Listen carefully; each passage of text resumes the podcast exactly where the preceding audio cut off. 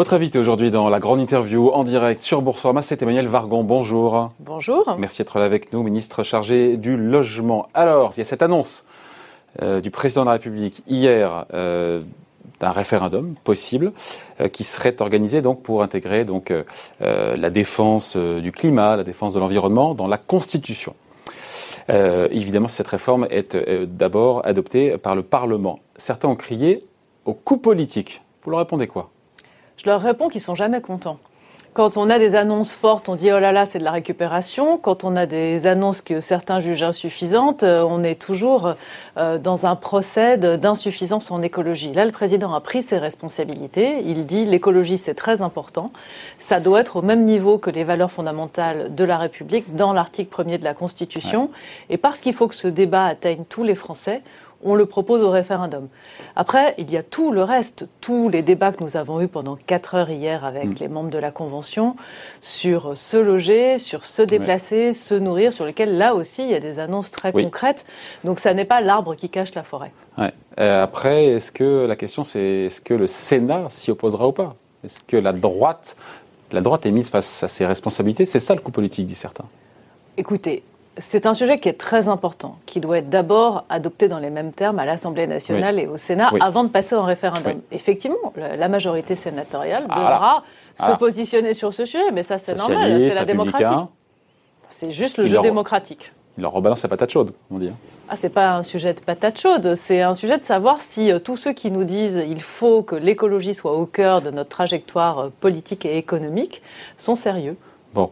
Et à ceux qui disent que la Constitution euh, comporte déjà une charte de l'environnement alors c'est vrai que la charte de l'environnement a déjà valeur constitutionnelle, c'est ce qui a été dit plusieurs fois par le Conseil constitutionnel, mais c'est aussi l'occasion que ce sujet soit un débat national avec tous les Français. Et ça, je crois que c'est très important. C'est autant le contenu de l'article premier que le principe du référendum qui sont importants. Est-ce que le président euh, prend un risque politique, puisqu'on sait que les Français, quand on leur pose une question lors de référendum, eh ben, souvent ne répondent pas toujours à la question qui est posée, mais plutôt à celui ou celle, enfin en l'occurrence celui qui pose la question je crois que le président est connu pour prendre des risques politiques. Euh, c'est son ADN, c'est sa manière d'être. C'est aussi d'affronter euh, les sujets et le dialogue direct avec les Français. Mais là, c'est aussi l'aboutissement d'un processus long. Vous savez, cette convention citoyenne, elle est elle-même issue du grand débat, elle est elle-même issue de la nécessité de discuter en direct avec les Français sur nos trajectoires écologiques, parce que une fois qu'on a mis l'écologie dans l'article premier de la Constitution, ça a une valeur, c'est-à-dire que ça orientera les décisions du Conseil constitutionnel et donc les décisions euh, du gouvernement, du législateur pour la suite. Donc ce dialogue, il est nécessaire. Ouais. Encore une fois, la réponse maintenant dépendra de la droite, qui sera mise face à ses responsabilités au Sénat. C'est ça le sujet aujourd'hui. La réponse dépendra des Français. Oui, d'abord, mais d'abord le Sénat, pour que ça passe au Sénat, puis ensuite les Français. Bah, d'abord à l'Assemblée nationale, très probablement. Bien sûr. Bon. Alors, autre sujet. L'État qui a lancé hier euh, son programme de rénovation thermique. 4000 bâtiments publics, universités, préfectures, euh, commissariats et j'en oublie, programme de 2,7 milliards d'euros sur les 4, 2,7 milliards d'euros euh, sur trois ans pour rénover donc les bâtiments qui dépendent encore une fois directement euh, de l'État pour les bâtiments qui dépendent des collectivités, pardon d'être précis, hein, 1 milliard 3, il y a une autre enveloppe d'un milliard 3, donc 4 milliards au total. Sur un plan de relance de 100 milliards, mettre 4 milliards sur la rénovation énergétique des bâtiments, on dit que c'est beaucoup, 4 milliards. mais 4 milliards sur 100 milliards, est-ce que c'est suffisant? Alors d'abord, c'est pas 4, c'est 7. Hein, puisque si vous prenez la totalité. J'ai pris le parc, effectivement, vous avez raison. Avec le parc privé, ça remonte à 7. Donc on monte à 7. 7.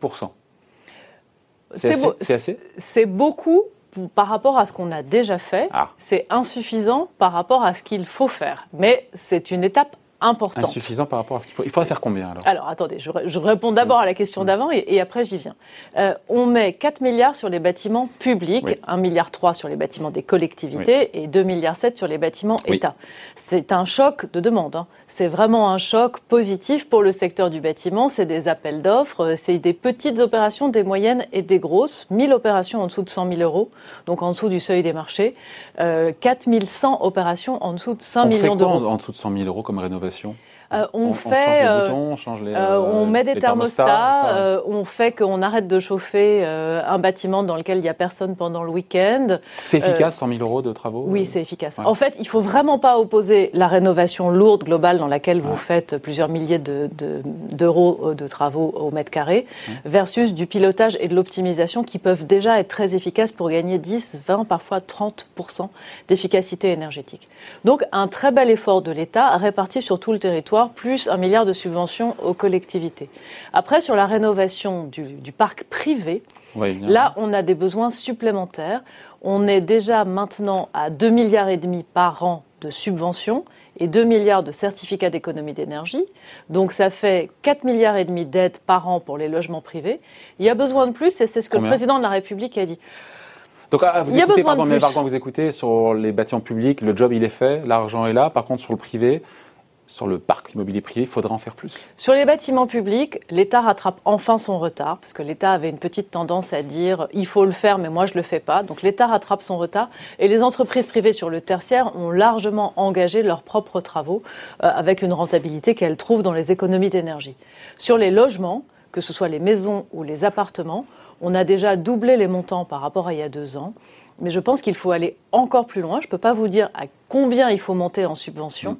C'est l'objectif de l'accord de place que le président de la République a souhaité euh, lors de sa discussion avec la Convention citoyenne hier, mm. pour savoir quel est le bon mix économique, si je peux dire, entre subvention, financement privé, avec éventuellement des tiers financeurs, et puis réduction des coûts unitaires parce qu'on va faire des économies d'échelle et cofinancement par les collectivités. Et ça, c'est cette négociation, cette discussion qui démarre en janvier jusqu'à mars pour massifier la rénovation chez les particuliers, en particulier des passoires thermiques. Oui, euh, on va reparler après des passoires thermiques. Sur la partie, euh, sur le parc immobilier euh, public, pour le coup, comment s'assurer que ces travaux vont commencer bah, au plus vite? Est-ce qu'il y a un calendrier? On sait que 2023, c'est là, il faut que les travaux soient achevés en 2023, mais la question c'est là en 2021, c'est là la reprise, elle est maintenant. Comment on fait? Comment on sait que sur ces 4 milliards, en l'occurrence, combien seront injectés dès 2021 Plan de relance annoncé dans son principe en juillet, dans ses modalités en septembre, dossier choisi maintenant. Donc c'est extrêmement rapide. On a instruit tous les dossiers, ils sont tous identifiés. Donc on peut il y en a eu beaucoup, hein, hein. Je crois qu'il y en a eu deux fois plus. Que il y en a eu deux fois plus et le montant de subvention demandé était à 8 milliards et on a fini à 2 milliards 7. Donc euh, on a vraiment choisi des dossiers de qualité qui peuvent s'engager rapidement. Maintenant, euh, la balle. C'est quoi un dossier de qualité? Un dossier de qualité, c'est un bâtiment dans lequel on sait qu'il y a des travaux à faire, on a chiffré les travaux, on sait que ces travaux vont pouvoir permettre des économies d'énergie significatives et on sait qu'on peut les faire vite.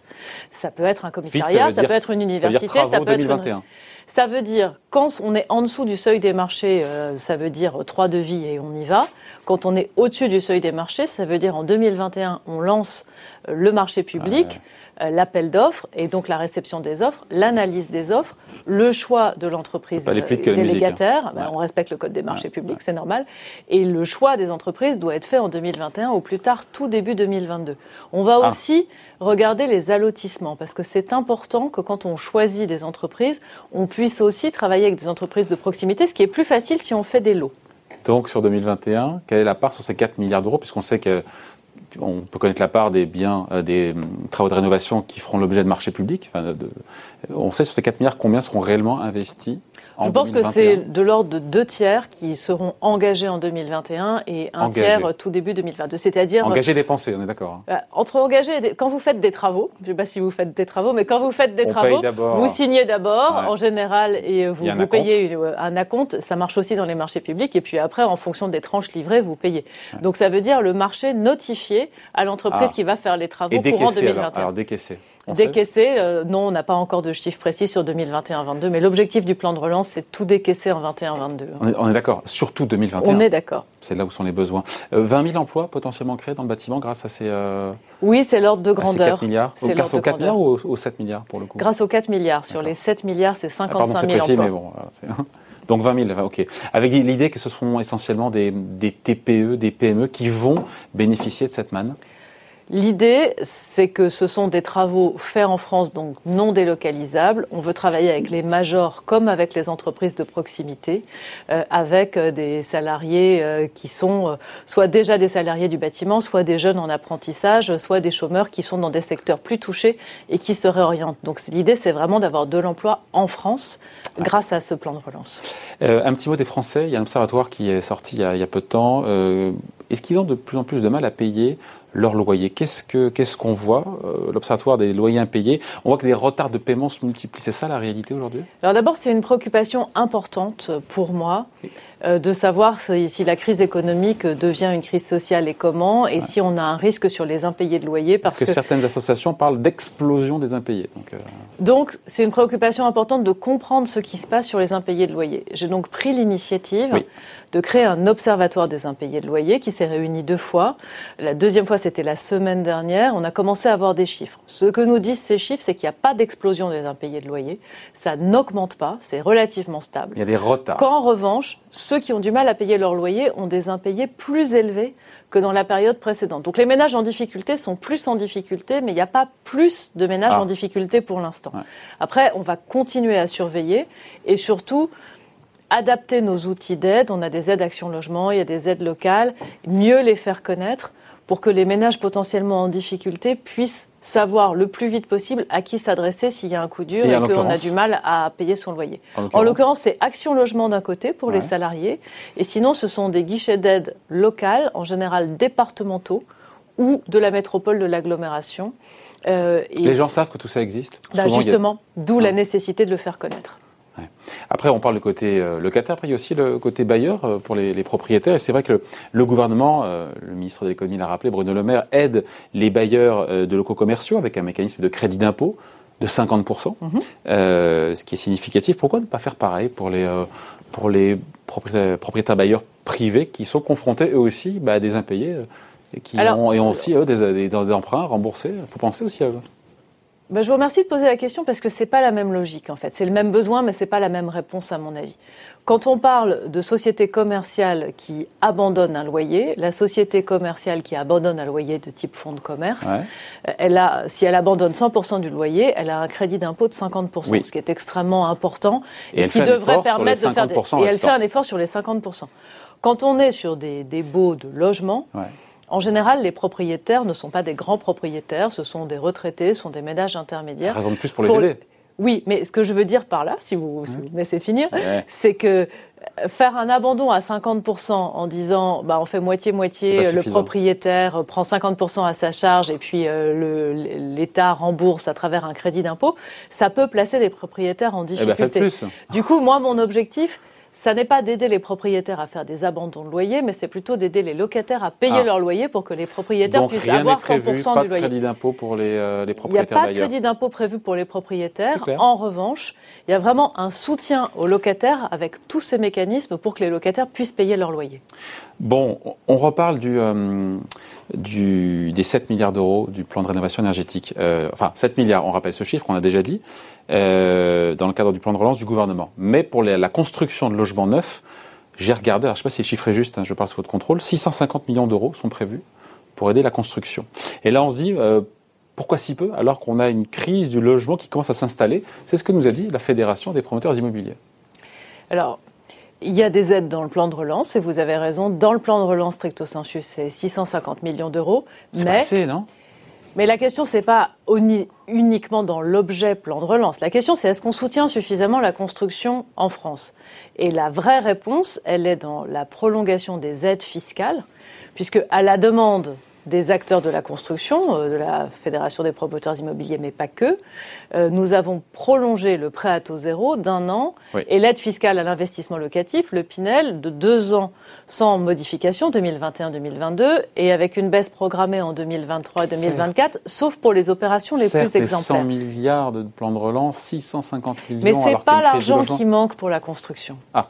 Ça n'est pas l'argent qui manque pour la construction. Ce qui, manque, ce qui manquait, c'était de la visibilité sur les aides, parce que c'est difficile de monter un programme immobilier sans savoir quel est le modèle économique des acheteurs. Donc maintenant, c'est fait.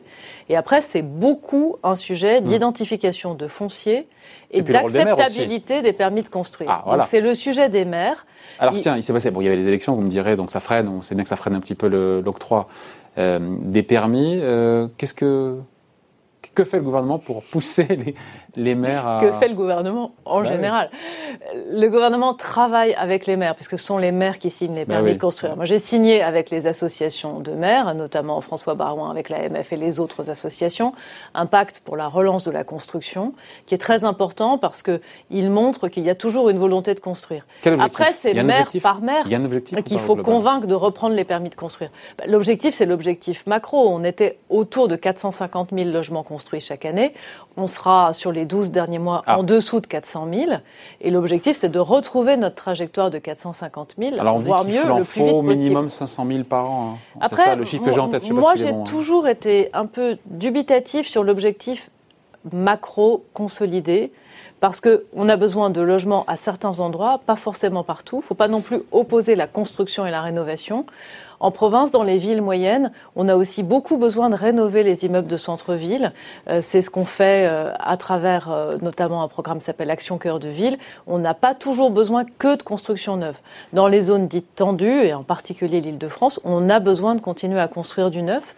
Donc c'est autant qualitativement en réponse aux besoins qu'en volume. Mais en gros, déjà, on reviendrait à 450 000 par an, ce serait très bien. Sur les logements sociaux, 550 communes n'ont pas respecté leur quota de 20-25% de logements sociaux ni leurs obligations de production de HLM.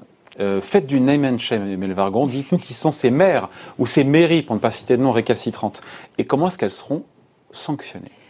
En fait, ça me donne l'occasion de dire que beaucoup de maires construisent des logements sociaux, ah. euh, à la fois des maires qui sont soumis à l'obligation de cette fameuse loi SRU et des maires qui, sans être soumis, s'engagent.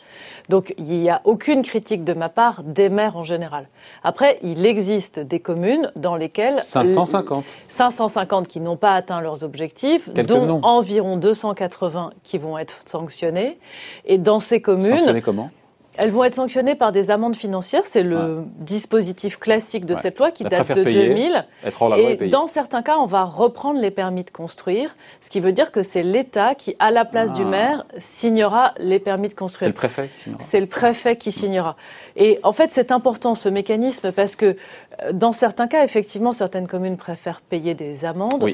Dans d'autres, je pense que c'est important euh, qu'on dise, OK, bah, dans ce cas-là, on reprend à notre compte l'objectif de construction. Mais pour moi, ce qui est le plus important Pas de maintenant... Chaîne, Vargon? Non, parce que je l'ai déjà fait et je pense qu'à un moment, le but n'est pas uniquement de critiquer certaines communes plutôt que d'autres, c'est de dire ce besoin de logement social, il est important. Euh, les sanctions, elles ont lieu partout en France, en Ile-de-France, en Provence, à Côte d'Azur, sur la côte atlantique, etc. Il y en a partout. Mais pour moi, le sujet maintenant, c'est que devient notre objectif de construction de logement social et que devient cette loi dans quelques années Parce que cette loi s'arrête en 2025. Et moi, je veux dire clairement qu'on ah. aura toujours besoin de logements sociaux partout en France après 2025. Elle s'arrête, pourquoi ne pas justement la prolonger euh, bah, Elle s'arrête parce qu'elle a été la, votée... la CADES euh, pendant des années et des années. C'est encore un autre sujet, vous me direz, ça c'est la fiscalité. Mais, Elle euh, a été votée en 2000. Et donc, quand elle a été votée en 2000, cette loi, je pense que les, le législateur de l'an 2000 pensait qu'en 2025, le sujet serait réglé. Et il pas. On n'est pas très loin de 2025 maintenant, et c'est bien mon objectif que de proposer aux parlementaires, euh, aux députés et aux sénateurs hein, euh, de, prolonger euh, au moins deux à trois périodes triennales, je pense, parce que c'est indispensable. On a le Haut Comité, Haut Conseil de stabilité financière qui se réunit jeudi sous l'égide du ministre de l'économie Bruno Le Maire.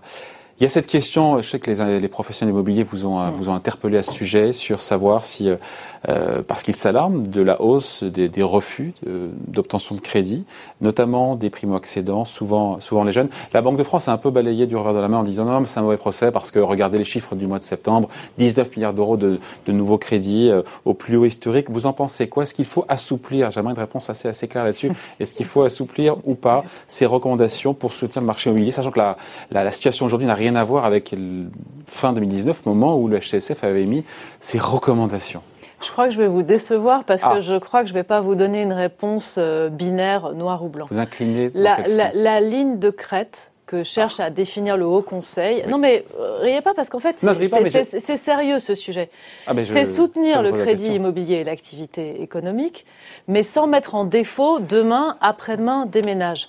Euh, la recommandation du Haut Conseil, elle date d'avant euh, la crise Covid. Ce que je disais, novembre. Et cette recommandation, elle avait aussi pour but de ne pas trop allonger la durée. On a vu arriver des prêts extrêmement mm. longs, 20, euh, 20, ans, mais surtout 25 ans, et, et, de trouver ce bon équilibre avec un marché immobilier qui tient la route et des ménages qu'on ne met pas en risque parce que on les laisse partir dans un projet qui n'arrive pas à financer. Faut-il qu'il y ait des ajustements Donc c'est ça la question posée. Faut-il qu'il y ait des ajustements dans ces recommandations? Moi, je trouve, tout à fait normal que le Haut Conseil se repose la question ah. le 17 décembre, savoir est-ce que la recommandation, euh, comment est-ce qu'elle tient la route, cette recommandation, suite à la crise? Et pour avoir eu des discussions avec le gouverneur de la Banque de France, je sais que cette question lui tient à cœur. Après, la réponse, c'est la réponse du Haut Conseil, et donc c'est n'est hmm. pas moi qui vous répondrai euh, avant la réunion du 17. Bon, en tout cas, à titre perso, vous êtes plus ou moins favorable. J'aurai pas de réponse, je sais, mais plus ou moins favorable à titre personnel. Est-ce qu'il y a des ajustements?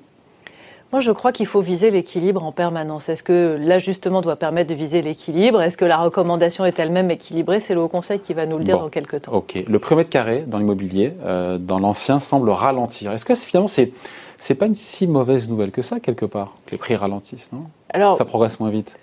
Moi, j'ai toujours tendance à voir le verre à moitié plein. C'est désespérant, je sais, mais c'est comme ça. Et donc, ce que je vois d'abord sur le marché immobilier, c'est qu'il s'est tenu. C'est-à-dire qu'en volume, en nombre de transactions, on sera aux de moins 8. Les notaires, vous avez vu ce qu'ils ont dit Entre moins 5, moins 8. Euh, on sera en dessous du million de transactions l'année dernière, mais on sera à 950, 960, 970. Une bonne année quand même. Ce qui reste une très bonne année. Les prix ne se sont pas effondrés, ce qui est aussi plutôt une bonne nouvelle pour la stabilité du marché.